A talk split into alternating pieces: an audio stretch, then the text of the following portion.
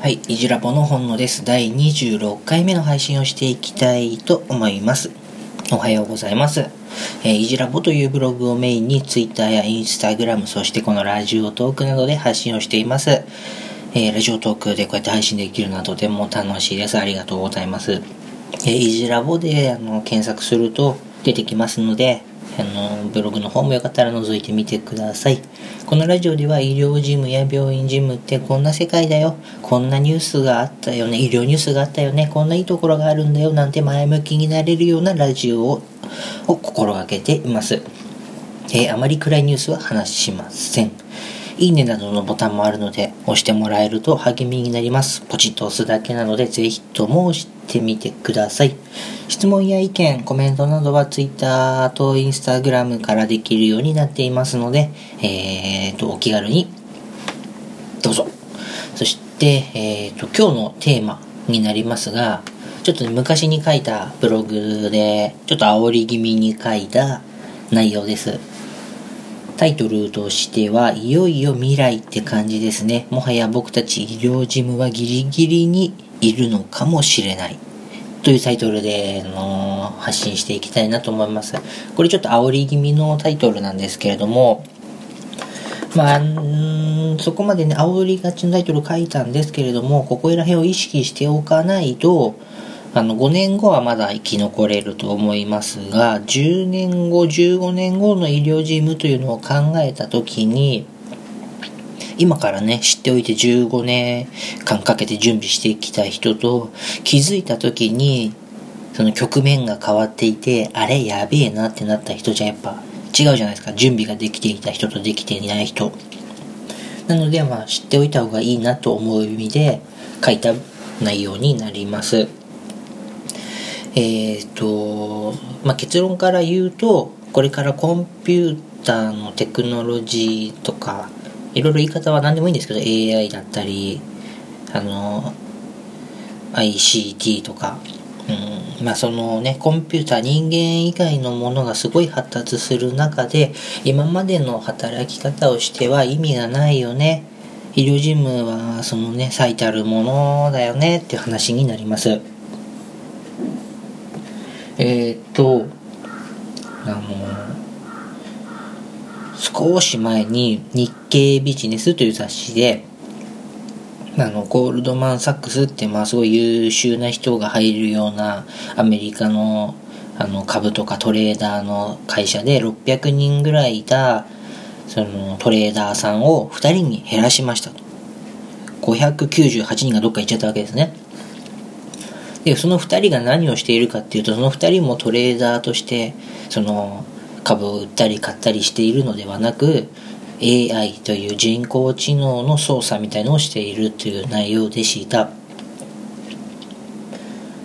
で、もう一個が、そのゴールドマン・サックスのあのニュースで、人口のその年齢層みたいな分布、年齢構成。もう30代以下っていうのがね、圧倒的に多い。まあ、これどう考えるかなんですけれども、アメリカのその会社システムっていうのは若いうちにガーって稼いで、まあ、ある程度ね、もらって、さらに稼ぎたい人は別の会社に行って稼ぐみたいな、まあ、方法だから仕方ないよってなれば、まあそうなのかもしれませんが、まあ、ここで何が言いたいかっていうと、600人でああだこうだやってたものを人工知能プラスまあ2人でやりきっているしあの有名なゴールドマン・サックスがあの20代30代っていう社員が大半を占めているという事実です。でこれがあの医療業界もね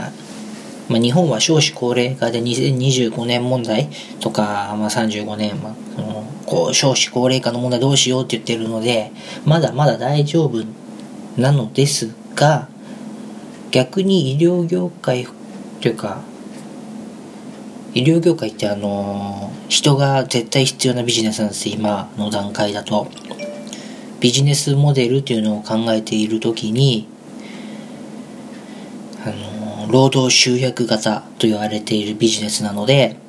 そこの人にかける労力っていうのがすごい大きくなってきています今のところ。でもそれをそのゴールドマン・サックスのように600人いたところを2人で回せるようになれば、まあね、その598人がいらないって言ってるわけではなくて598人があの他の仕事ができるっていうメリットが生まれてくるわけです。で今でもね大腸がんとか糖尿病のその数値を見たり画像を見たりしてがんの場所を発見したり糖尿病の発見をするっていう人工知能はもう出てきています。でその検査数値を見て適切な悪いところみたいのを発見してこうこうこうしたらいいよっていうのがもうコンピューターで一瞬でできるわけです。こうなってくるとあのよくわからない病院に行ってよくわからないお医者さんによくわからないままこっちも説明してお医者さんもよくわからないまま適当な診断をつけてあの対症療法的な適当な薬を出すみたいなその初心時にありそうなね意味の意味ないって言ったらあれかあのふわっとしたまま行ってふわっとしたまま終わってあの待ち時間は長いみたいなのはなくなっていくしもしそういったのが今の診療報酬の中で認められるのであれば僕はそっちを選択したい。知らないね本当に。あのこの間も花粉症の薬をもらうがためだけに行ったんですけど病院はすごい早かったんですけど薬局が30分ぐらい回っちゃって系列だったんで処方箋だけ回渡して後でくれ行きますって言って終わったんですけれども実際に待ってたら今何分かかりますか？って聞いたら30分から45分ぐらいかかりますって言われてそんなにいなかったんですけどね中にあの待っている人は。それが遅いとか早いとか言ってるんじゃなくて今でもまだまだ処方箋を渡して薬局では薬を準備していろいろやるのにそれぐらい大変な時間がかかっているんだなと思ったという話です。で厚労省も今回のその診療報酬改定の中身でね、ネットコンピューターの方を進めていこうみたいな話はたくさん出ていたんですけれどもまあ足りないですよね。そのインターネットの IT 業界の変化のスピードと2年に1回厚労者厚労省の人とか医師会の人がよくわからないままそういった政策を立てているっていうのはもうやっぱスピード感で圧倒的に負けちゃうんですよね。2年に1回オンライン診療のことを考えよう。しかも微妙な内容で。っていうのと本当にね Google っていう世界一の企業がどれだけのスピードで、まあ、どれだけねこうぐるぐる回して新しいものを出して失敗なものは失敗と認めてっていうのをやっているかっていうのを考えるとやっぱ医療業界ってちょっとまあね、診療報酬っていう古い制度を使っている以上仕方ない部分ではあるんですけれども、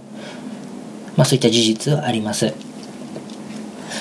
で、ね、人工知能を本当に医療業界で診療報酬の方に入れるってなるのは、まあ10年は来ないんじゃないかなって個人的には考えています。ね、絶対来た方がいいと思うんですけど、外来診療が薬出すところまで15分で終わるっていうシステム制度があったら、まあ、みんなもっと使っちゃうからとかわざと遅くしてんのかなとか思うとこもあるんですけど、まあ、そういった世界になります。で本日のまとめになりますがそうやってね多くのものが人工知能だったり、まあ、コンピューターみたいのに置き換わっていきます。でこの流れはやっぱ止められないです。あのね、日本は特にどう考えても高齢化社会っていうのはもう待ったなし。今からねもし今の僕たちの子供を産める世代がすごい勢いで子供を産んだところでその子供たちが労働力として生きてくるのはやっぱ20年後とかになるわけです。そうなってくるとまず10年後っていうのは絶対的な少子高齢化しかも今大量に子供を産んでしまったら子供を育てつつ、えー、高齢者の方を見つつっていうとても大変な時代に入ってくるのは事実で労働力の低下社会保障の高騰なんていうのはもうね僕みたいな素人でもまあ、難しい未来が来るなんていうのは分かりきっています。そんな中で医療事務としてどうしていくかっていう部分ですね。ここをしっかりと抑えていかないと、まあ、難しい未来が待っているんじゃないかなっていうところです。で、これね、あの、ちょっと厳しい感じというか、難しいよねって話をしたいんじゃなくて、そういったものが来るっていうのを分かっている上で、準備をしておくと、とてもいい未来が待っているよって話です。えー、僕は一生懸命話すんですけれども、基本的には人は動かないので、ふーんって言ったまま診療報酬の勉強だってもう1週間2週間出るんですけれども大半の人は何の中身を読んでいないしあの知らなくてもいいやって思っています。なのであの厳しい未来っていうのはちゃんとやる人にとってはとてもチャンスだし面白くなってくるという話です。あの大変なのは事実だし難しい未来が来るっていうのも事実かもしれませんがちゃんとやっていればちゃんとやっている人には楽しい未来も待っているんじゃないかなと考えています、えー、お互いに頑張りましょう。イジラボの本能でした。また明日お会いしましょう。